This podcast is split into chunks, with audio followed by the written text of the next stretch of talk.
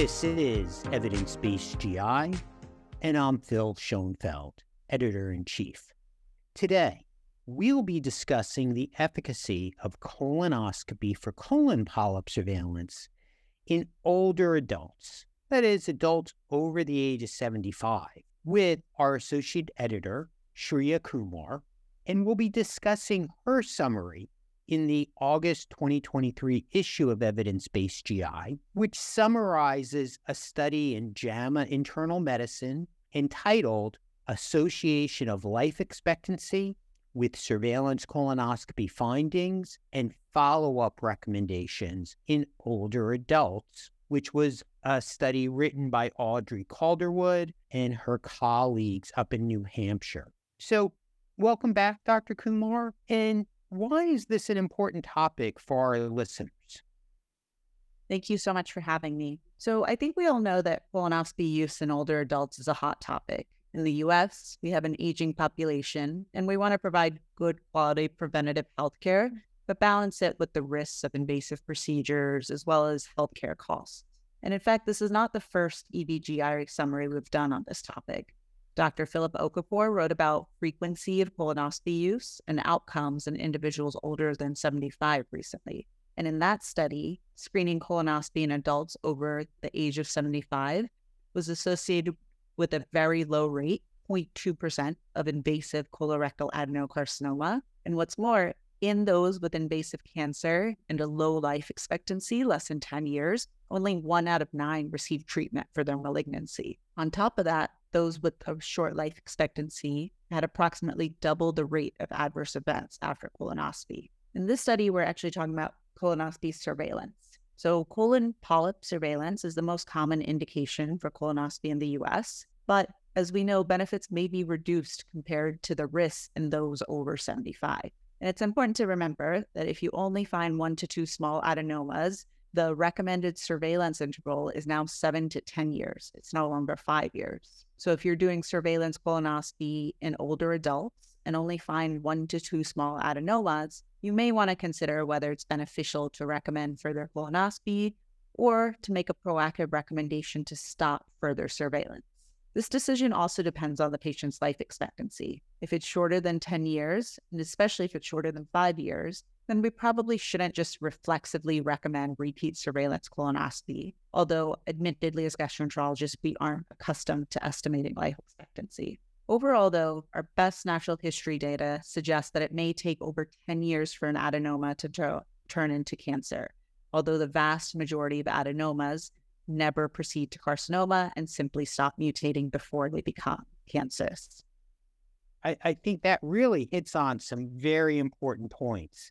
You know, in my own practice, if I'm doing a surveillance colonoscopy on somebody who's over the age of 65, especially if they're around 69, 70, 71, 72 years old, and I find no polyps on surveillance colonoscopy, or I only find one to two small adenomas, then if I just reflexively say, okay, repeat colonoscopy, I'm actually recommending repeat colonoscopy in somebody who's going to be, you know, 77 to even 80 years old by the time they come back. And if they already have a lot of comorbidities at 69, 70, 71, like cardiac disease or diabetes or COPD, gosh, their life expectancy is shorter. And, and I have to purposely think, okay, should I just say stopped right now, or should I, uh, you know, make a recommendation to come back in seven to 10 years? Right.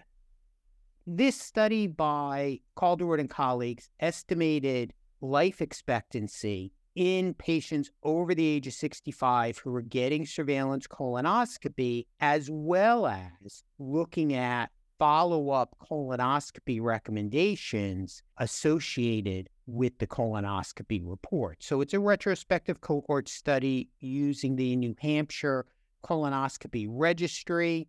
And this is a registry where patients fill out a brief form right before the colonoscopy with some demographic data. And then the endoscopist or the nurse fills out a form that provides the findings from the colonoscopy as well as patch reports.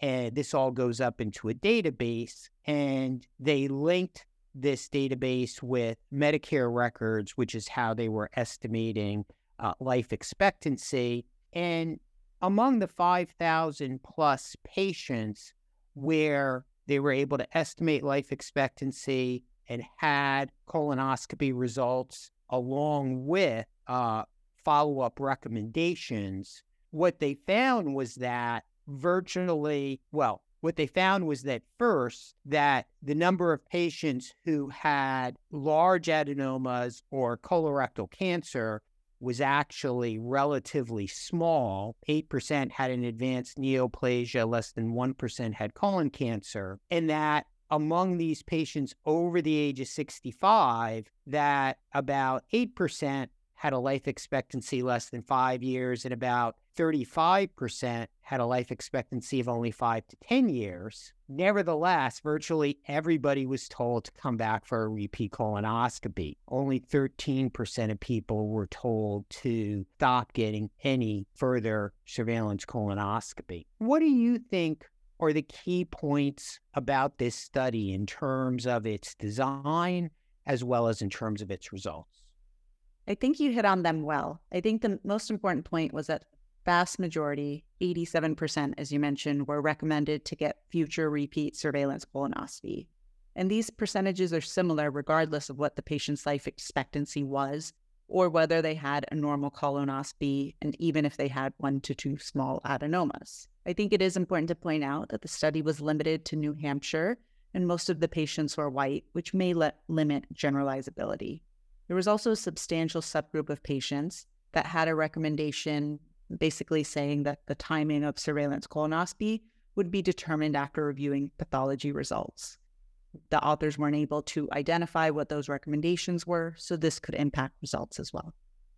Right. That was actually almost another 4,000 patients that could have been included in the study, but were excluded because they didn't have any definitive follow up recommendation you and I have discussed this before. Our practices may tend to be a little bit different. I practice in a VA hospital where I take care of a lot of patients with a ton of comorbidities um, in terms of diabetes and cardiac disease and pulmonary disease. You're in Miami, and a big portion of your population down there are very healthy retirees who may have a good life expectancy even though they're 75 or older. So, how do you apply this data in your own practice when you think about whether or not to say somebody should stop surveillance colonoscopy versus making a recommendation of when to continue? So my my practice tends to depend on the patient situation, and I think, as you pointed out, it's it's setting dependent and it's patient dependent. Sometimes when I'm seeing a patient in clinic and as part of the visit, I'm discussing screening or surveillance, I really just try to have a discussion with them about the utility of surveillance colonoscopy, their prior colonoscopy results, evaluating their comorbidity and comorbidities and discussing their quality of life. And I, I really do try to come to a shared decision in those moments. Also, while this was not part of the author's study, I do utilize non invasive testing for certain situations. And that can be helpful in terms of making a, a, shared decision that everyone is comfortable with. Other times, when I'm performing either a referred or an open access surveillance colonoscopy, in those cases, if I believe that further surveillance is not warranted, I try to have a telephone or in person visit with the patient on a separate day. I do try not to reflexively or automatically always recommend repeat colonoscopy, but I always find that it's easier to have the discussion in a less pressured situation than a post procedure area. I will note that something relevant to the study as well is that I have not incorporated any formal calculator of life expectancy into my discussions. I think this is something that was really interesting in the way they did this study, but without clear guidance on what calculator to use, how to implement it, I haven't actually incorporated that into my practice. Well, that last point is particularly interesting. I'd note that in a prior summary written by one of our other associate editors, Jeff Lee, from all the way back in October of 2021, which looked at the efficacy of doing a initial screening colonoscopy in people over the age of 75. And essentially, it found that it was worthwhile to do in people between 75 and 80 if they had no history of cardiac disease and no history of diabetes or uh, COPD, and specifically that they use something called the e prognosis tool.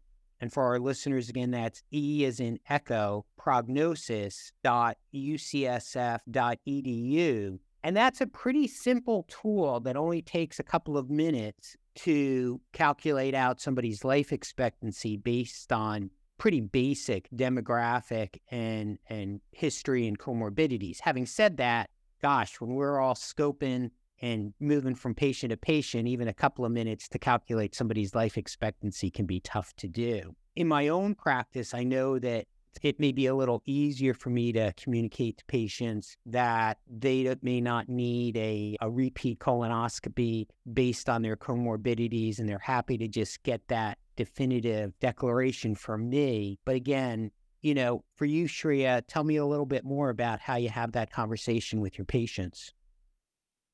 I generally just try to ask them what they know about colonoscopies. I try to get a better sense of what their prior polyp history has been, see what their family history has been, and understand exactly how much they understand about the efficacy of surveillance. It's a little bit easier sometimes when people have competing comorbidities, things like cardiopulmonary conditions that make anesthesia high risk, because these are people that really tend to understand the risk of anesthesia. Otherwise, I, I really just try to discuss with them about what colonoscopy is for. I talk to them about the idea of polyps and how only a select few of those polyps can turn into cancer. And then if they turn into cancer, how long it would take. And I do use the idea of at least 10 to 15 years. And in general, I found that most patients are actually quite receptive to stopping surveillance. But I, I do feel that they appreciate having heard it from our side and not just having a declarative, you will stop surveillance colonoscopy, but explaining why you will stop surveillance colonoscopy. As I did mention, for those that really do want some sort of surveillance, I found that non invasive strategies can be a good middle ground. So these are the tests that will detect advanced neoplasia better than more so than completely benign polyps, whereas colonoscopy certainly can detect both. And I found that for patients that want some sort of screening but agree that go undergoing an invasive colonoscopy is not the right step, those can be a sort of stepping uh, stone towards stopping surveillance. I mean, I think that makes a lot of sense that although I don't want our listeners to think that routinely it's okay to use non invasive tests for colon polyp surveillance. Colonoscopy is certainly the preferred tool in individualized situations with elderly patients that where the, the risk benefit ratio is tougher to estimate. That might be a, a option. But I think the key point that you emphasized is shared decision making with patients is something that we should do that we want to have that conversation with the patient. If we can't have it um, right after the colonoscopy, then hopefully that's something we can do in clinic. But we don't want to just reflexively recommend repeat surveillance colonoscopy in people that are over 65, certainly as they get up to age around 70 to 74, without taking into account what their life expectancy is and recognizing that if they have no polyps or only one to two small adenomas on their surveillance colonoscopy, they can go seven to 10 years before they need to come back. Agreed. Thanks again for joining me today, Shria. For our listeners, this research was summarized in Dr. Kumar's article, which is in the August issue of Evidence Based GI. That'll be sent out by the ACG on a blast email on August 16th. Please look at that to get more information about this topic. Also, please remember to subscribe to Evidence Based GI on your favorite podcast platform.